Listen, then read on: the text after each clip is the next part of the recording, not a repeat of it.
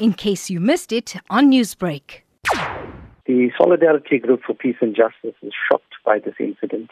We sympathize with the people of Sri Lanka over this tragic incident.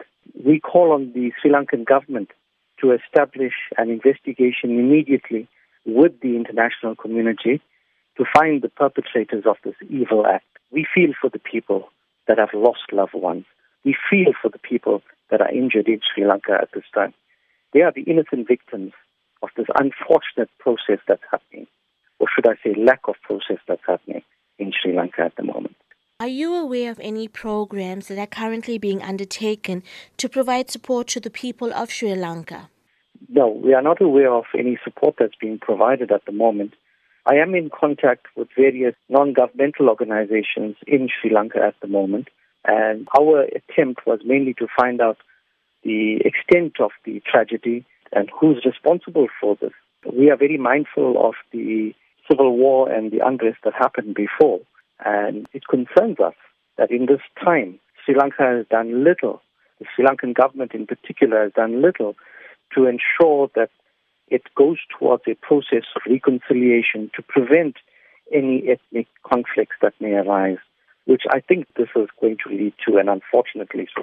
Now, talking about the ethnic conflict in Sri Lanka, more recently there was the attack at the mosque in Christchurch in New Zealand. Do you believe that enough is being done to help curb global religious intolerance?